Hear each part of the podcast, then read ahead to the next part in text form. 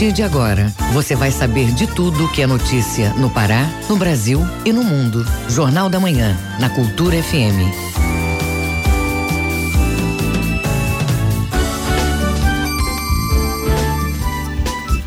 Muito bom dia, pontualmente 7 horas na Grande Belém. Hoje, quinta-feira, 24 de outubro de 2019. Começa agora o Jornal da Manhã com as principais notícias do Pará, do Brasil e do mundo. apresentação minha e de Brenda Freitas. Bom dia, Brenda. Bom dia, José Vieira. Bom dia, ouvintes ligados na Cultura FM no Portal Cultura. Participe do Jornal da Manhã pelo WhatsApp 984770937. Mande mensagens de áudio e informações do trânsito, repetindo o WhatsApp 984770937. Os destaques da edição de hoje. Universidade do Estado do Pará, primeiro lugar no ranking de universidades empreendedoras. Projeto vai selecionar ideias empreendedoras que valorizem os recursos naturais da floresta amazônica e a biodiversidade. Gás de cozinha fica 5% mais caro no estado. Hospital Jean Bitar promove semana de humanização. CESPA começa a instalação de estações com larvicida para combater o mosquito Aedes.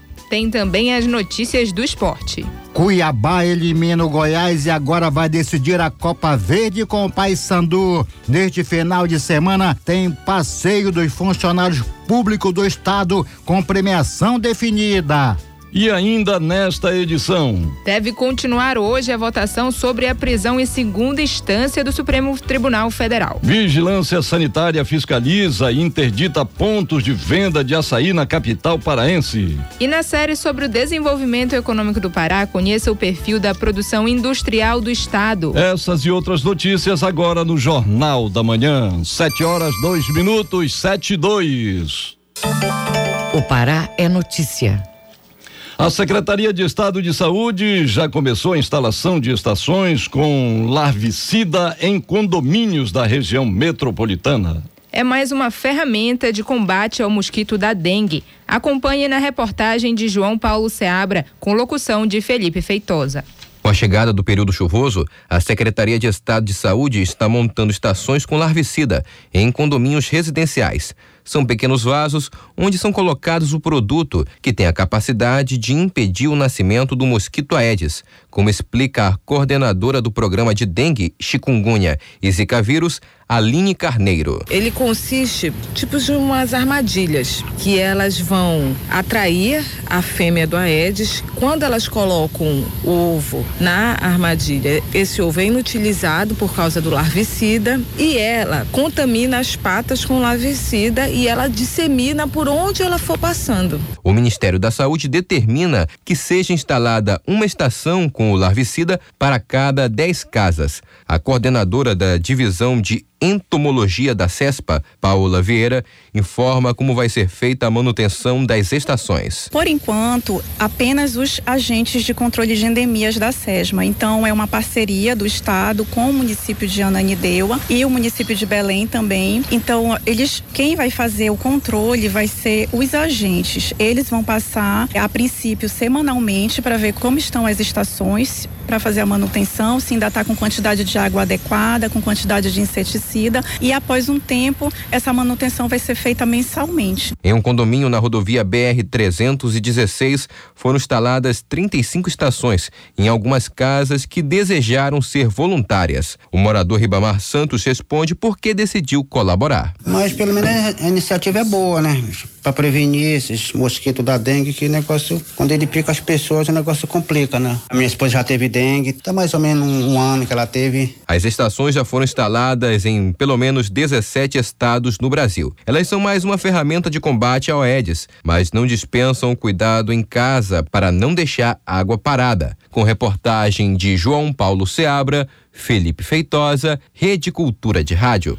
Produtores de açaí no Marajó recebem recursos do PRONAF, o Programa de Fortalecimento da Agricultura Familiar. O correspondente Adelson Vale é quem traz as informações. Com a orientação do escritório local da Empresa de Assistência Técnica e Extensão Rural do Estado do Pará, Emater, e liberação do Banco da Amazônia, 30 ribeirinhos de Chaves, aqui no Marajó, receberão crédito rural do Programa Nacional de Fortalecimento da Agricultura Familiar, o PRONAF, das linhas B e Floresta, para aplicar no manejo de açaizais nativos. Os contratos individuais variam de R$ 2.500 a 19 mil reais. A expectativa é de que, em cerca de seis anos, a produtividade se estabilize, representando o aumento progressivo que chega a 100%. As declarações de aptidão ao PRONAF, que são documentos de habilitação ao crédito, foram entregues neste mês, elaboradas na própria comunidade Arauá, às margens do Arauá, o rio, ao longo de uma semana. É uma área relativamente isolada, considerada a distância da sede do município. São cerca de 30 hectares de açaí nativo. Além de trabalho com açaí, os agricultores são pescadores artesanais e criam porcos.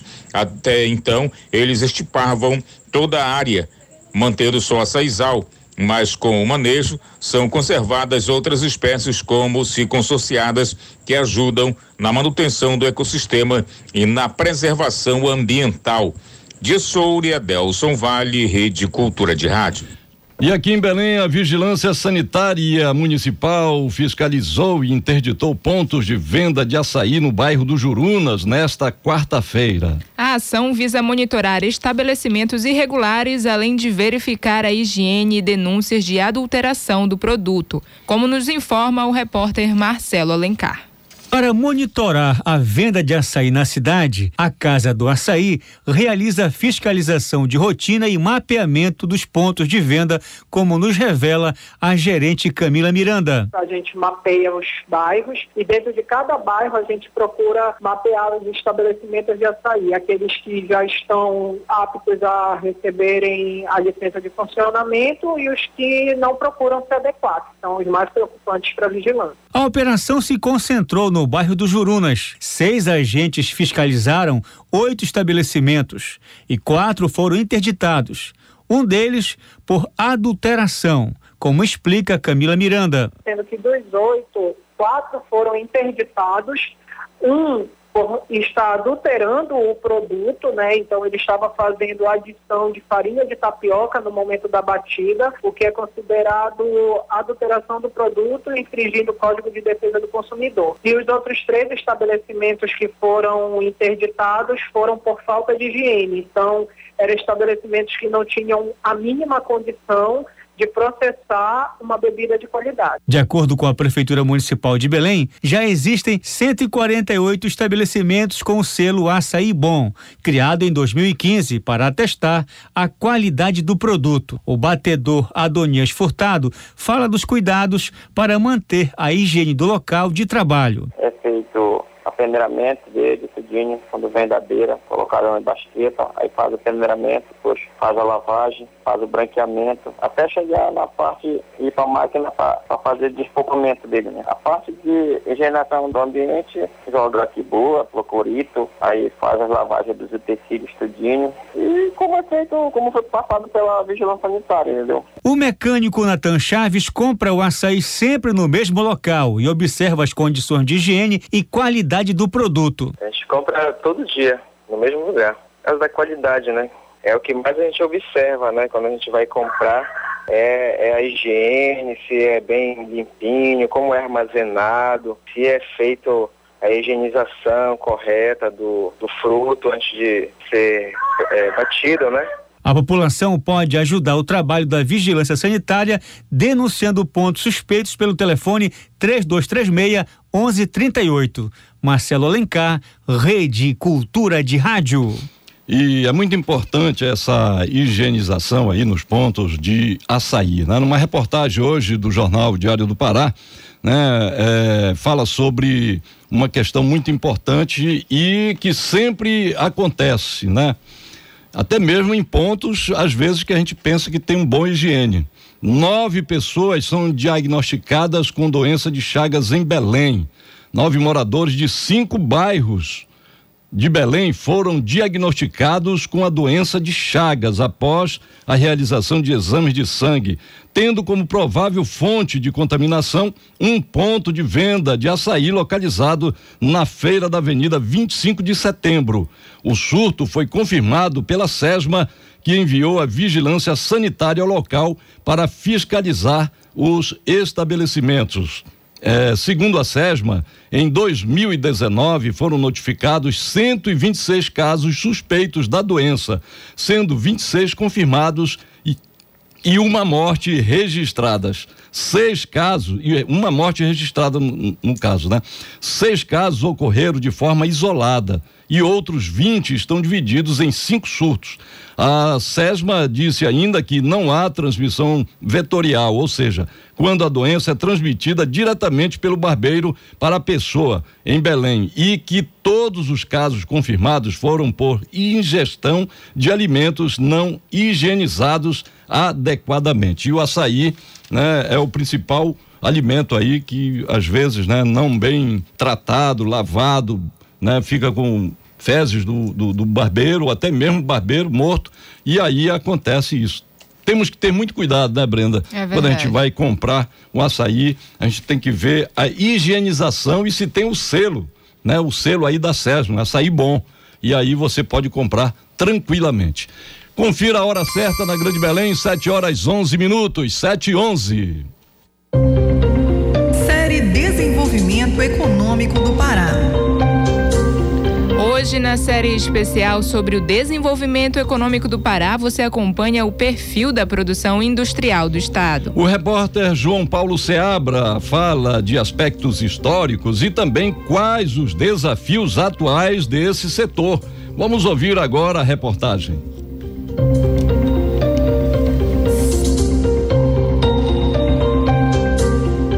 Estudos apontam que no século XVIII, mesmo nos moldes artesanais, já existiam protótipos de indústrias no Pará, no caso engenhos e olarias. Três séculos depois, estamos no que muitos estudiosos chamam de Quarta Revolução Industrial, ou Indústria 4.0, que, entre outras características, tem fábricas inteligentes, uso pesado de máquinas em processos da chamada automação e das tecnologias digitais. O Pará teve crescimento crescimento consecutivo por dois anos e três meses até novembro de 2017, quando o último levantamento foi divulgado. A produção industrial cresceu mais de 10% nesse ano, puxada pela extração de minérios. O assessor técnico do DIEESE Pará, Everson Costa, informa que houve mudanças no perfil do setor aqui no estado. Vem mudando esse modelo exportador, esse modelo exportador de matéria-prima para um modelo de produção agregada. Hoje nós já temos frigoríficos, nós já temos inclusive a previsão de ter aqui a extração de minério mais a produção e agregação de valor para que evite que esse minério saia daqui em forma bruta e saia daqui já beneficiado. O Pará é rico em matéria-prima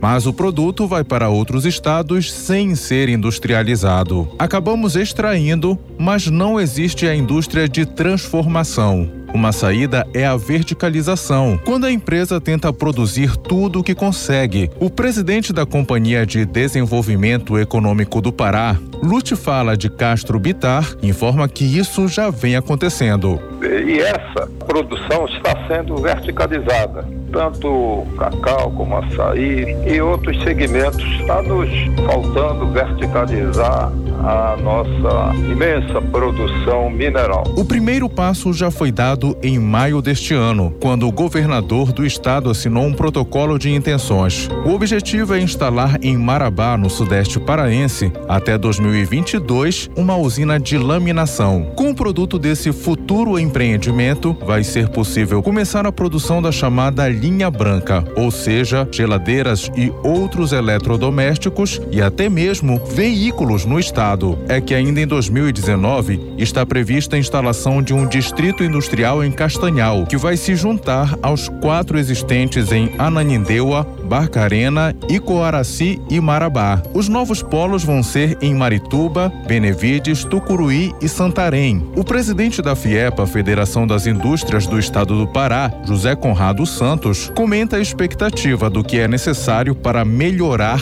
a atividade industrial no estado. Expectativa é, vamos dizer, é o segmento da logística, é a preparação do escoamento da nossa produção. Nós temos aí a expectativa da ferrovia, nós temos a expectativa é, das hidrovias através do Petrodorinhas, dos portos que estão sendo construídos no estado, e isso vai dar uma vantagem competitiva para todos nós. Um dos requisitos para modernizar as indústrias, tornando o setor mais produtivo, são as pessoas que trabalham nas fábricas e operam as máquinas. De acordo com o Departamento Intersindical de Estatística e Estudos Socioeconômicos, em agosto deste ano foram gerados 721 empregos na indústria, mas ainda é necessário que eles disponham de um conhecimento especializado.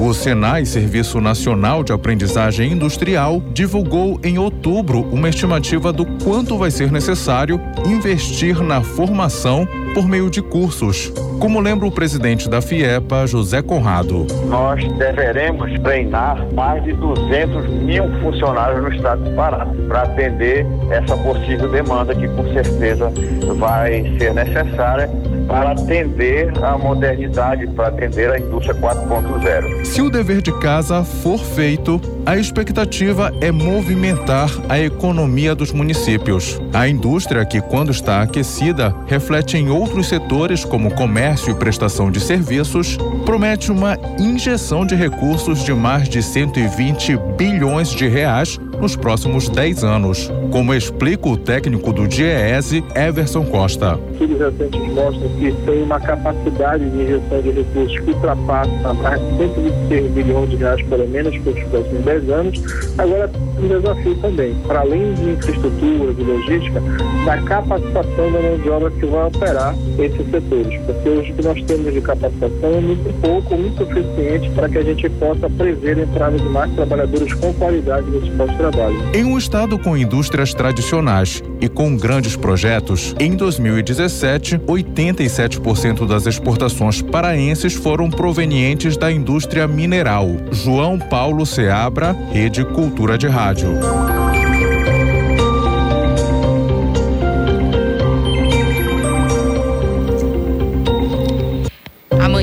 Série especial sobre desenvolvimento econômico do Pará, você confere uma reportagem sobre a produção feita por populações tradicionais paraenses, as quilombolas. Confira a hora certa na Grande Belém, 7 horas 16 minutos, 7 e 16. Ouça a seguir no Jornal da Manhã. Deve continuar hoje a votação sobre a prisão em segunda instância no STF. É daqui a pouco aqui na Cultura FM. A gente volta já. Estamos apresentando Jornal da Manhã. Minuto da Justiça. Mas, meu mano, minha mana, tem uma pra contar pra vocês. Olha, diz que o Caio é o, o namorado da Soraya pequena vendendo açaí é, é, dela no Juruna. Ele chegou, mas ele quebrou tudo. Ele quebrou a jardinidade, quebrou a máquina, mas ele se, é, é, ficou é virado do aquele lá sei. Olha, sabe, é, é, eu tive lendo e isto se chama violência doméstica patrimonial. É, ele não quebrou a cara da pequena, mas ele acabou toda a venda dessa aí dela. Se você está sendo vítima de violência patrimonial, você procure a delegacia da mulher, você procure o Ministério Público, você procure a vara da violência doméstica, é denuncie. Porque com a mulher não se bate nem uma fru. Meu nome é Paminonda Gustavo. E este é o programa Escuta, mano, o meu recado. Um programa do Tribunal de Justiça do Estado do Pará. Brasil Brasileiro, sexta, oito da noite, na Cultura FM.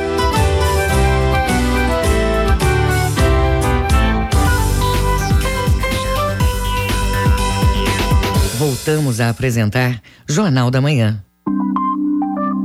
Previsão do tempo. De acordo com o Instituto Nacional de Pesquisas Espaciais, o INPE, na mesorregião de Belém, o sol aparece entre nuvens. Pancadas de chuva ocorrem durante a tarde. Temperatura mínima de 25 e máxima de 35 graus em Ananindeua. No nordeste do estado, o dia é de tempo nublado, com pouca possibilidade de chuvas. Temperatura mínima de 22 e máxima de 36 graus em Garrafão do Norte. Na Ilha do Marajó, o dia será de céu nublado, podendo ocorrer pancadas de chuvas à tarde. Temperatura mínima de 24 e máxima de 35 graus em São Sebastião da Boa Vista.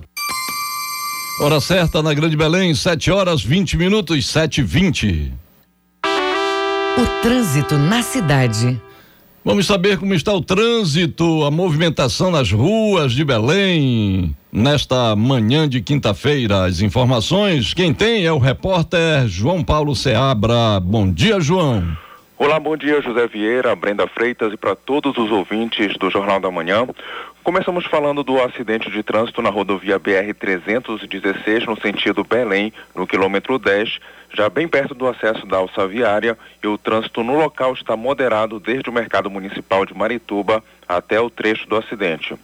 Um outro acidente, só que agora no bairro do Marco, é na esquina da rua Antônio Everdosa com a travessa Mauriti, alterando o trânsito por lá que está a 14 km por hora.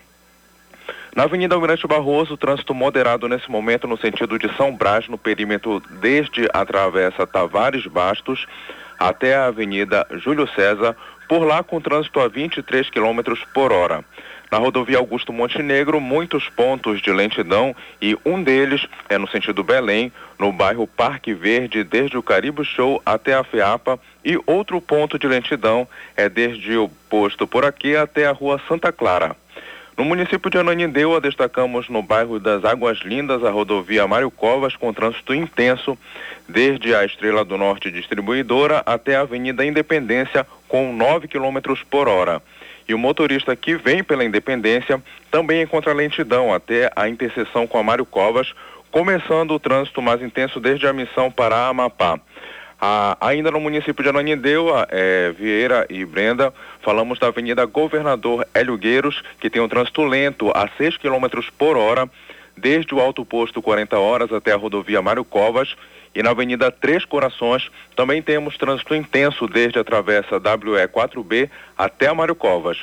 Voltando aqui para o centro da cidade, temos trânsito moderado na Avenida João Paulo II para quem está vindo para Belém, que já encontra mais lentidão após o batalhão da Polícia Ambiental, passando por toda a curva ao lado do início do Parque do Utinga.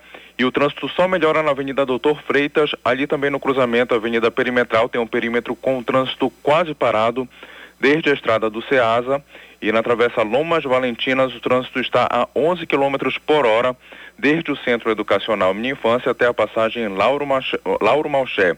Também aqui no centro, a Avenida Conselheiro Furtado com um quarteirão de lentidão entre a Travessa Barão de Mamoré até a Avenida José Bonifácio e na Avenida Governador José Malché, trânsito intenso desde a Praça da Leitura até a Castelo Branco e terminamos José Vieira e Brenda falando das obras de repavimentação do trecho da Avenida 14 de Março entre a Travessa de Jalma Dutra e a Avenida Conselheiro Furtado, uma extensão de dois quilômetros e meio que começaram na segunda-feira e devem durar um mês. Estão acontecendo sempre no período da noite, durante a madrugada e a CEMOB, que já está com agentes de trânsito orientando, pede que os motoristas e moradores evitem estacionar às margens da travessa, da travessa e, e também nas e, e, que eles estacionem nas transversais eh, para que eles possam eh, acessar ali a rua e sem atrapalhar as obras. E a CEMOB também reforça que vai eh, colocar sinalização nesses trechos da pavimentação. É com vocês aí no estúdio, José Vieira e Brenda Freitas, João Paulo Seabra, Rede Cultura de Rádio. Obrigado, João. Agora são 7 horas 23 minutos, 7 e 23 Uma pesquisa feita pelo Ministério da Saúde aponta que um em cada cinco brasileiros admite usar o celular enquanto dirige. O levantamento ouviu mais de 52 mil pessoas entre fevereiro e dezembro de 2018. Só no Pará foram registradas 1.536 infrações pelo uso do aparelho na direção. O repórter Marcelo Alencar tem as informações.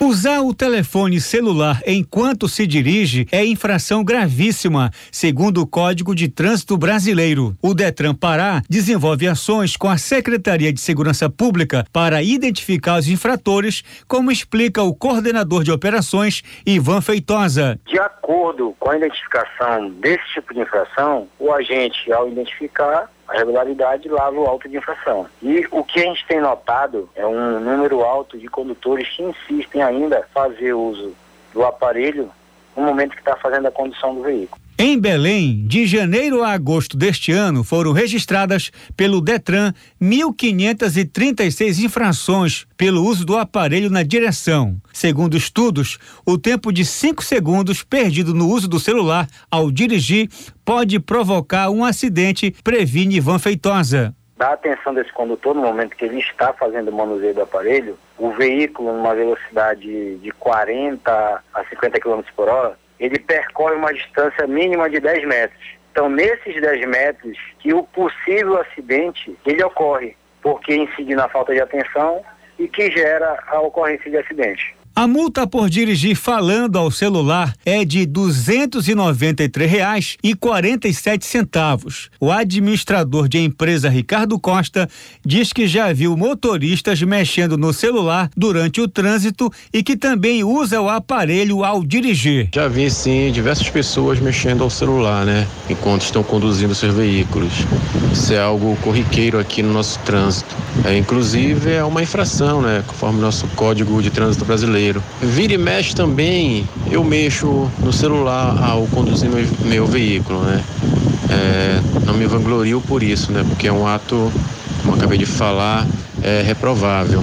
Os dados do Denatran mostram que de janeiro a março deste ano foram mais de 300 mil multas por uso indevido do celular ao volante em todo o Brasil. Marcelo Alencar, Rede Cultura de Rádio. Hora certa na Grande Belém, 7 horas 26 minutos, 7 e 26 Jornal da Manhã. Informação na sua sintonia. Deve continuar hoje a votação sobre a prisão em segunda instância no Supremo Tribunal Federal. Ontem, os ministros do STF deram início às discussões e até agora três deles votaram a favor da medida e um foi contra. Saiba mais na reportagem de Lucas Faria, da Rádio Nacional foi retomado na tarde desta quarta-feira a sessão de julgamento do STF, Supremo Tribunal Federal, sobre a prisão após condenação em segunda instância. Apresentaram seus argumentos os ministros Alexandre de Moraes, Luiz Edson Fachin e Luiz Roberto Barroso. O primeiro a discursar foi o ministro Alexandre de Moraes. Ele votou favorável às prisões após condenações em segunda instância. De acordo com Moraes, desde a promulgação da Constituição e também há sete anos com a posição do trânsito em julgado, nenhum impacto significativo foi produzido no sistema penitenciário nacional. Respeitadas, portanto, essas exigências básicas do Estado de Direito, a presunção de inocência no tocante aqueles pontos que coloquei, análise de mérito da culpabilidade do acusado, qual juízo natural é que analisou, e o princípio da tutela judicial efetiva, há, a meu ver, constitucionalmente, a possibilidade de, as, de, que as condenações criminais de mérito proferidas pelos tribunais eh, de eh, segundo grau sejam imediatamente eh, executadas. O ministro Edson Fachin foi o segundo a votar e também a favor da prisão de condenados em segunda instância. Segundo Faquim, os recursos aos tribunais superiores não suspendem a execução da pena. Para ele, é inviável que toda prisão só possa ser cumprida depois do último recurso ter sido analisado. E ainda que o texto constitucional brasileiro seja único na experiência comparada, a eficácia do ato legislativo que subordina ou que fundamenta toda e qualquer prisão não pode se subordinar à apreciação conclusiva da corte mais alta de um país. Já o ministro Luiz Roberto Barroso, também favorável à prisão em segunda instância, apontou que o que cuida da prisão não é o artigo que está em julgamento, e sim a decisão de um magistrado. O requisito para se decretar a prisão no direito brasileiro não é o trânsito em julgado, é a ordem escrita e fundamentada da autoridade judiciária competente. A regra que a Constituição quis estabelecer é a da reserva de jurisdição. Só o juiz é que pode mandar prender. Tanto assim é que o sistema admite as prisões processuais, preventiva e temporária, e admite prisão para fins de extradição, expulsão e deportação. Após o voto de Barroso, o presidente da casa, ministro Dias Toffoli, suspendeu a sessão. O tribunal volta a julgar o tema na tarde desta quinta-feira. Pela manhã, o tribunal escutou o voto do ministro Marco Aurélio Melo, que foi contrário à prisão após condenação em segunda instância. Julgo procedentes os pedidos formulados, determino a suspensão da execução provisória de pena cuja decisão a encerrá-la ainda não haja transitado em julgado, reservando-se o recolhimento aos casos verdadeiramente enquadráveis casos que realmente desaguam na prisão preventiva. Também houve as argumentações do advogado-geral da União, André Mendonça, e do procurador-geral da República, Augusto Aras. As três ações declaratórias de constitucionalidade que são analisadas pelo STF foram movidas por dois partidos políticos e pelo Conselho Federal da OAB, Ordem dos Advogados do Brasil. Os processos pedem que o Supremo decida se a prisão antes do fim dos recursos viola o princípio da presunção de inocência. Isso porque a Constituição determina que todo brasileiro é inocente até que seja condenado em última instância. Da Rádio Nacional em Brasília, Lucas Faria. Hora certa na Grande Belém, 7 horas 31 minutos, 7 e 31 Ouça a seguir no Jornal da Manhã. Cuiabá elimina o Goiás e vai decidir a Copa Verde com o Paysandu. É daqui a pouco aqui no Jornal da Manhã. Não saia daí, a gente volta já. Estamos apresentando Jornal da Manhã. ZYD 233, 93,7 MHz. Rádio Cultura FM, uma emissora da Rede Cultura de Comunicação. Fundação Paraense de Rádio Difusão, Rua dos Pariquis, 3318. Base operacional, Avenida Almirante Barroso, 735. Belém, Pará, Amazônia, Brasil. Voltamos a apresentar Jornal da Manhã. Tábuas de Marés. De acordo com o Instituto Nacional de Pesquisas Espaciais, o INPE, em Salinas, Marudá e Algodual, a maré está vazando e atinge a baixa mar às 10h35 da manhã. A maré alta está prevista para as 4h35 da tarde. Em Mosqueiro, a maré começa a vazar agora e atinge seu nível mais baixo às duas e meia da tarde. A maré cheia vai ocorrer às 8 horas da noite. No Porto de Belém, a maré está enchendo e atinge seu nível mais alto daqui a pouco, às 8 da manhã. A maré baixa vai acontecer às três e cinco da tarde. No porto de Vila do Conde, em Barcarena, a maré está enchendo e atinge a pré-mar às 8 e 15 da manhã. A maré baixa está prevista às 20 para as 4 da tarde. No Trapiche de Breves, na ilha do Marajó, a maré está quase seca, atingindo seu ponto mínimo às 9 e 10 da manhã. A maré alta vai acontecer às 2 e 35 da tarde. Hora certa na Grande Belém, 7 horas 32 minutos, 7 e 32 Esporte. Premiação definida aos funcionários públicos do estado. Cuiabá elimina Goiás e decide Copa Verde com o Paysandu. Estas e outras notícias do esporte com Alexandre Santos. Nós começamos falando sobre a oitava corrida do servidor público e o primeiro passeio ciclístico programado para este sábado, com concentração largada e chegada no Parque do Utinga. O passeio ciclístico com saída às cinco e meia da manhã, com percurso de quatro quilômetros e oito para a corrida às seis horas da manhã. Premiação de mil e quinhentos reais para os vencedores vencedores no masculino e feminino, oitocentos reais para o segundo colocado e quem chega na terceira posição vai receber quinhentos reais. Construção das quadras públicas de tênis começam nesta sexta-feira. Entenda com Bruno Barbosa. Com previsão para iniciar as obras nesta sexta-feira, as duas quadras públicas que a Prefeitura de Belém vai construir na orla do Portal da Amazônia vão ser as primeiras do gênero no Pará, voltadas especificamente para a modalidade tênis. O secretário de Juventude, Esporte e Lazer, Wilson Neto, fala sobre o objetivo da construção desses aparelhos públicos. E o tênis, durante muito tempo, se tornou um esporte elitista, justamente por não ter acesso à população a grande população da cidade. Então, com esses equipamentos, a gente vem extrapolar os furos e trazer as quadras de tênis para a população em geral. A partir do momento que as obras estiverem construídas, nós estamos estabelecendo uma parceria com a Federação Paraense de Tênis, que vai desenvolver projetos sociais no local, formando escolinha, formando a iniciação esportiva com novos atletas para aparecerem novos atletas. E quem quiser participar é igual jogar futebol, tem que levar sua chuteira, levar sua bola, pode chegar lá para brincar, mas a Federação Paraense de Tênis vai estar lá presente também e eu tenho certeza que uma integração muito positiva, a gente vai conseguir desenvolver e fortalecer esse esporte na nossa cidade. O prazo de conclusão da obra é de até quatro meses. Bruno Barbosa, Rede Cultura de Rádio. Basquete Master, torneio vale a pena ver de novo, definida a quinta rodada neste domingo no ginásio Moura Carvalho, às oito e meia da manhã pelo feminino, Glória Silveira e Bruna Dias, ambas empatadas com dois pontos na classificação. No masculino, três partidas, Douglas Dias e Mário Tostes, Marcelo Pereira e Luiz Pires e Glauco Vasconcelos e Raul Coelho. Lembrando que os melhores irão representar o estado do Pará no Brasileiro de Basquetebol no Rio de Janeiro, de 8 a 16 do próximo mês.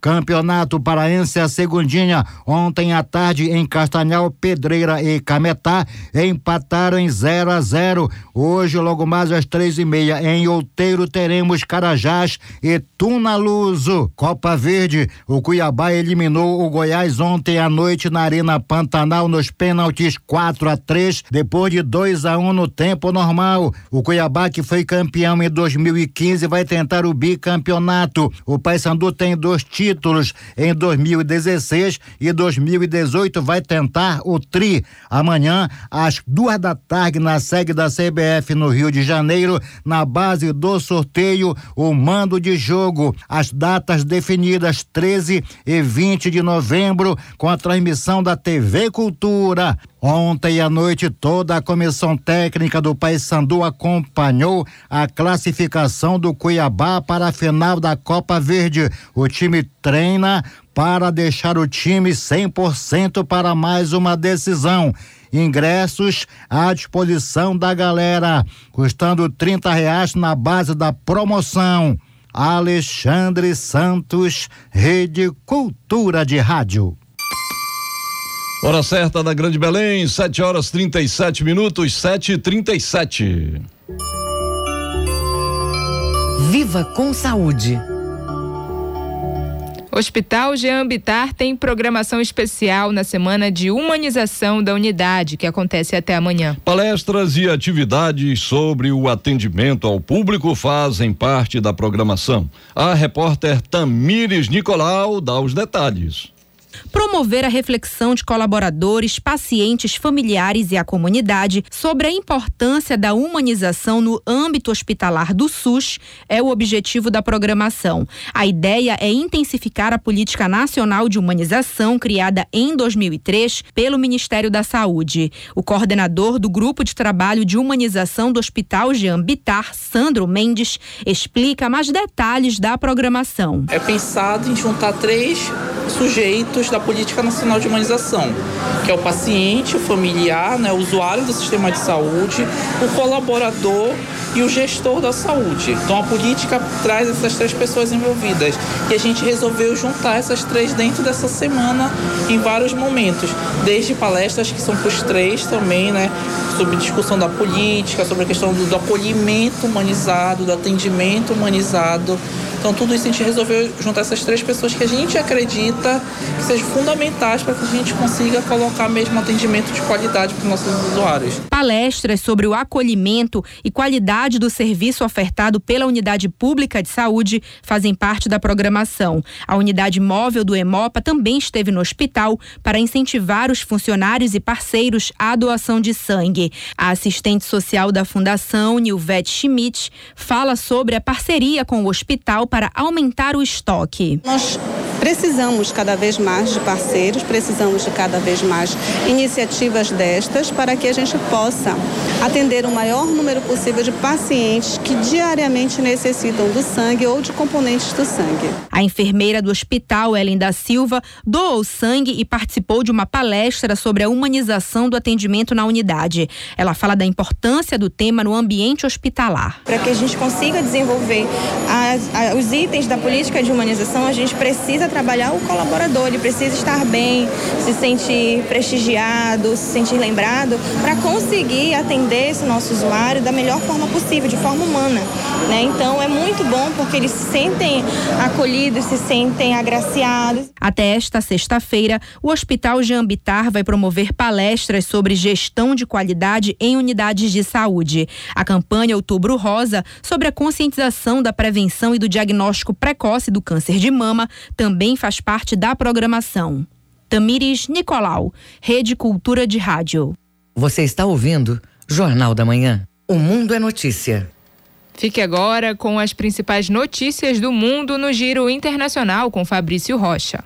De acordo com a agência France Press, milhares de pessoas protestavam pelas ruas de Santiago e por outras cidades do Chile em apoio a uma convocação de greve geral em meio aos protestos em massa que ocorrem há seis dias, com 18 mortos. Os protestos continuam, mesmo com gestos de conciliação do presidente Sebastião Pinheira. Estudantes, aposentados, professores, funcionários públicos e membros dos serviços de saúde pública atenderam o chamado da Central Unitária de Trabalhadores, CUT, e outras 20 organizações sociais, em meio ao estado de emergência e o toque de recolher, em vigor no país há quatro dias na pior revolta social no Chile em pelo menos três décadas. As organizações sociais querem que o governo revogue o estado de emergência e mande de volta os militares para os quartéis. O toque de recolher continua e o chamado para greve geral se mantém para esta quinta-feira.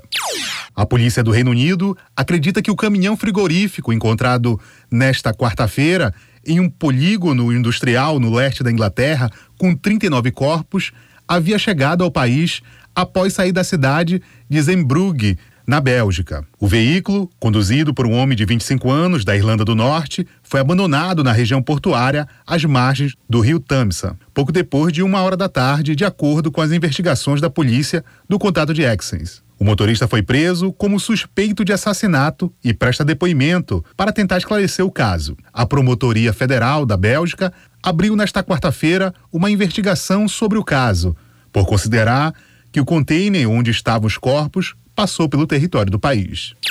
Segundo a agência espanhola F, a Bolívia assistiu a uma greve nacional convocada nesta quarta-feira em algumas cidades do país. O movimento se deu por parte da população contrária à reeleição do atual presidente Evo Morales. A imprensa local afirma que a greve acontece majoritariamente em Santa Cruz, que amanheceu com as ruas bloqueadas e grupos organizados evitando a circulação de veículos. A greve foi convocada pelo Comitê Nacional de Defesa da Democracia da Bolívia e entidades como o Comitê Cívico de Santa Cruz contra o que considera uma fraude eleitoral de Morales, para evitar um segundo turno com o candidato opositor Carlos Messa. Durante a madrugada, um grupo não identificado provocou um incêndio no edifício do Tribunal Departamental Eleitoral da cidade, afetando também a estrutura do Serviço de Registro Civil. Evo Morales decretou estado de emergência contra o que ele denominou de tentativa de golpe. Fabrício Rocha, Rede Cultura de Rádio. Hora certa na Grande Belém, 7 horas 43 minutos, 7 e 43 Jornal da Manhã. Você é o primeiro a saber. Agricultores das comunidades Expedito Ribeiro e Abril Vermelho, em Santa Bárbara do Pará, na região metropolitana de Belém, estão trabalhando em parceria com a Emater na implantação de tanques de barro para o cultivo de peixes. Além de ser uma fonte de renda e de alimentação alternativa para as famílias, o projeto é totalmente sustentável. A reportagem é de Tamires Nicolau. Contribuir com a segurança alimentar e nutricional das famílias rurais, além de promover a geração de renda. Esse é o objetivo da criação de tanques de barro em Santa Bárbara do Pará. A proposta é de baixo custo, sustentável e não necessita de grandes áreas. O material utilizado é argila, retirada da propriedade, além de papelão, garrafa PET e madeira. O engenheiro de pesca da Emater, Rogério Carvalho, fala sobre as vantagens da produção. Você consegue, ao longo do ano, é, dar segurança com relação à alimentação, é parte dela com a proteína animal, mas também parte através do que é produzido no entorno, com frutíferas, com hortaliças, que são algo que vai sendo integrado ao sistema, até chegar justamente no sisteminha que é toda essa combinação de atividades agropecuárias, né? ou seja, uma diversificação das atividades produtivas no lote, facilitando o acesso ao alimento né? ao longo do ano né? e em todo o tempo que estiver produzindo. Na propriedade do agricultor Samuel Cordeiro, na comunidade Abril Vermelho, localizada a 15 quilômetros do centro de Santa Bárbara, o tanque já começou a funcionar. Ele possui 166 peixes da espécie tilápia. A ideia é que futuramente o espaço abrigue 200 peixes. Samuel garante que vai expandir a atividade. Eu quero fazer mais tanque, conforme for minhas condições aí, eu quero fazer mais um para Tambaqui e ver se conforme for para frente quero fazer um pé do cu. Eu estou animado conforme for o nosso crescimento dos peixes aqui, a gente pode vender, porque nós, a ideia nossa foi para a sustentabilidade da gente aqui. Aí com andar, da carruagem para frente, a gente vende. Se der para vender, a gente vende. Aí depende do nosso trabalho. O tanque de barro atende uma capacidade de até 100 mil litros de água. O sistema recebe filtros mecânicos e biológicos alternativos, o que ajuda na manutenção da qualidade da água e na saúde dos peixes. Futuramente, o projeto deve integrar outras atividades atividades como a produção de alimentos e hortas, já que 10% da água utilizada em um tanque pode ser reaproveitada como adubo. Tamires Nicolau, Rede Cultura de Rádio. Hora certa na Grande Belém, 7 horas 46 minutos, 7 e 46 Ouça a seguir no Jornal da Manhã. Universidade do Estado do Pará é primeiro lugar no ranking de universidades empreendedoras da região norte. É daqui a pouco aqui na Cultura FM. A gente volta já. Estamos apresentando Jornal da Manhã. Oi, pessoal, eu sou a cantora italiana Aramai e estou aqui para convidar todos vocês para o meu show As Duas de Vesac, que vai acontecer em Belém no dia 24 de outubro, às 19 horas, no Sesc Ver o Peso. Vai ter participação especial do Eduardo Brechó da Láfia e eu aguardo todos vocês. Apoio Cultura, Rede de Comunicação. Elétrico Samba. Não perca o Campeonato Paraense de Futebol Pelada. América do Distrito e MJ Levilândia, no Campo do América, no Distrito. Portuguesa de Ananindeua e Alta Tensão de Benevides, no Campo do União, em Ananindeua.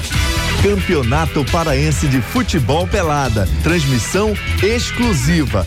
Sábado, três da tarde e domingo, onze da manhã, na tela da TV Cultura. Apoio Energético Vral, o energético do Ronaldinho. Cultura Instrumental, quinta, oito da noite, na Cultura FM.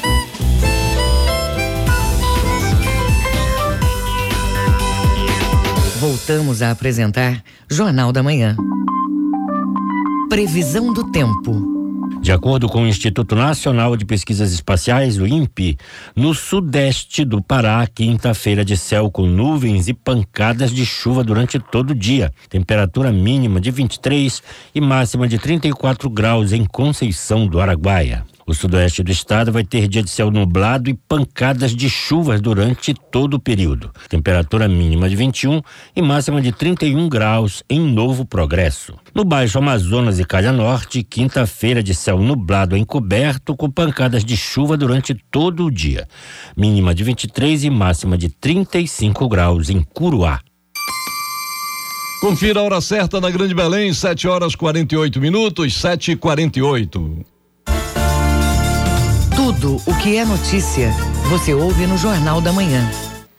Universidade do Estado do Pará é primeiro lugar no ranking de universidades empreendedoras da região norte. O ranking foi idealizado pela Confederação Brasileira de Empresas Juniores. As informações com o repórter Marcos Aleixo. Esta é a terceira edição do ranking nacional de universidades empreendedoras. A Universidade do Estado do Pará recebeu o primeiro lugar da região norte. O diretor de extensão da UEPA, Oswaldo Alves, destaca as ações da universidade para conquistar esta posição posição? A universidade lida com a juventude e é também uma universidade muito jovem. Nós temos 26 anos de idade apenas. São 17 mil alunos, são 1.200 professores e mais ou menos 1.200 técnicos também. Então a comunidade da UEPA é cerca de 20 mil pessoas, no máximo 20 mil pessoas atuando e vivendo todos os dias. A universidade tem uma fama ruim, aliás, a escola brasileira tem um, um, um modelo que é um modelo de ensinar, de formar e as pessoas saem formadas, mas muito pacíficas, no sentido do empreendimento. E o prêmio veio para a gente como uma chamada de atenção muito boa e um reconhecimento para que a gente olhe para os nossos currículos, para a nossa formação, a formação que ofertamos ao jovem paraense, no sentido de modificá-la para melhor. A UEPA chegou até este resultado depois que participou da coleta de dados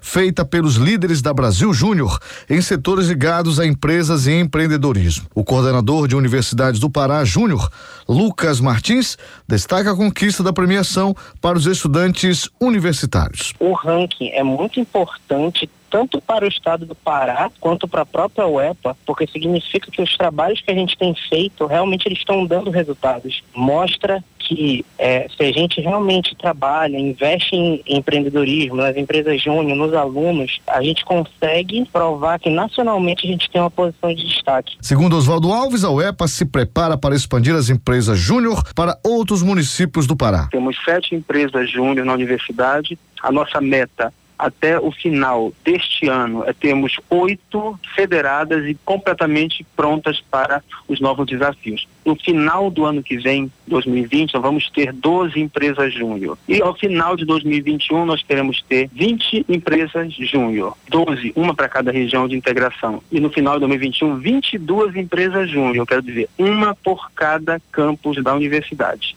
Marcos Aleixo, Rede Cultura de Rádio. Os números da economia.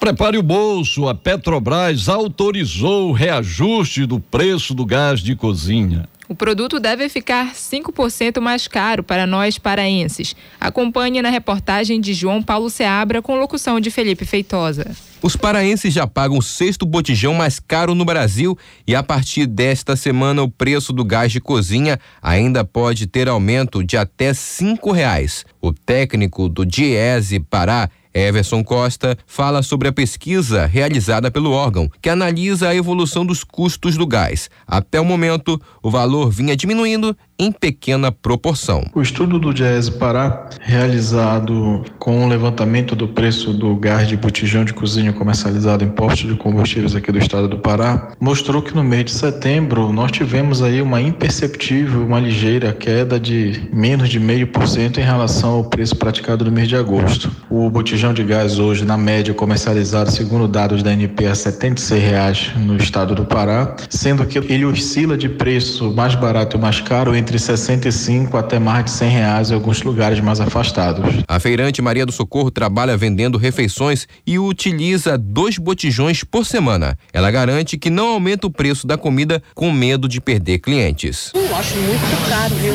Porque a gente tem bastante petróleo aqui e paga muito caro. Porque esse preço está anos e anos. A gente não tem mais lucro, a gente trabalha só pela comida mesmo. Ainda de acordo com o levantamento do Diese, o município paraense com o botijão mais caro é Xinguara, onde custou na média 92 reais. Logo depois vem Paragominas e Itaituba, no sul do estado. A dona de casa, Lúcia Maria, confessa que tem evitado fazer muitas coisas no fogão. Não cozinhar muito, só o trivial mesmo e pronto. E tem muita gente que faz bolo, faz isso. Eu não, eu não faço essas coisas, não, só a comida mesmo. As análises do Diese ainda calcularam o impacto do aumento para quem é assalariado. Só a compra do gás deve consumir quase 8% da renda. Everson Costa também comenta quais outros efeitos devem ser sentidos. O orçamento do salário mínimo cada vez fica menor, porque se o impacto já gira em torno de 10%, com o novo aumento esse impacto também deve subir. Vamos esperar que o reajuste repassado diretamente ao consumidor não impacte tanto o orçamento e também rezar para que as demais atividades que se movem em função do combustível, desse tipo de combustível, como quem prepara comida, quem utiliza para outros fins, não repasse isso aos preços, porque o efeito é cadeia quando você tem um reajuste da ponta para outra, os preços de produtos, bens e serviços também são realinhados.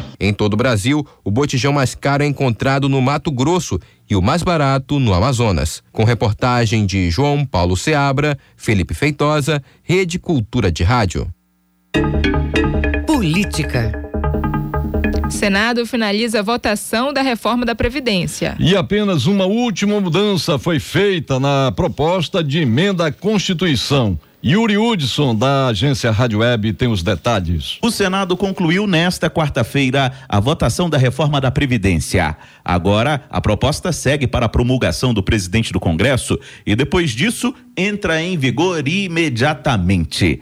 Por um acordo, os senadores aprovaram uma última mudança na PEC. Eles retiraram o trecho que proibia a aposentadoria especial por insalubridade, ponto proposto pelo petista Paulo Paim. Pega todos aqueles que são vigilantes, os guardas de trânsito, os guardas municipal, eletricitários, aqueles que trabalham com produtos considerados explosivos, produtos químicos, que prejudicam realmente a saúde. Segundo o secretário especial da Previdência, Rogério Marinho, a mudança não vai impactar a economia de 800 bilhões de reais estimada pelo governo. Quer dizer, não há nenhuma perda é, do ponto de vista fiscal e, ao mesmo tempo, corrige uma séria, séria distorção que existe hoje é, nesse regime de concessão de previdência especial. O senador Eduardo Braga, do MDB, explica que um projeto que será votado em 15 dias vai disciplinar o acesso e quem tem direito à chamada aposentadoria por insalubridade. Desde 1995 há um vácuo na legislação, o que tem judicializado a questão da periculosidade e alguns excessos estão sendo cometidos. Para passar a valer, a reforma precisa ser promulgada pelo Congresso.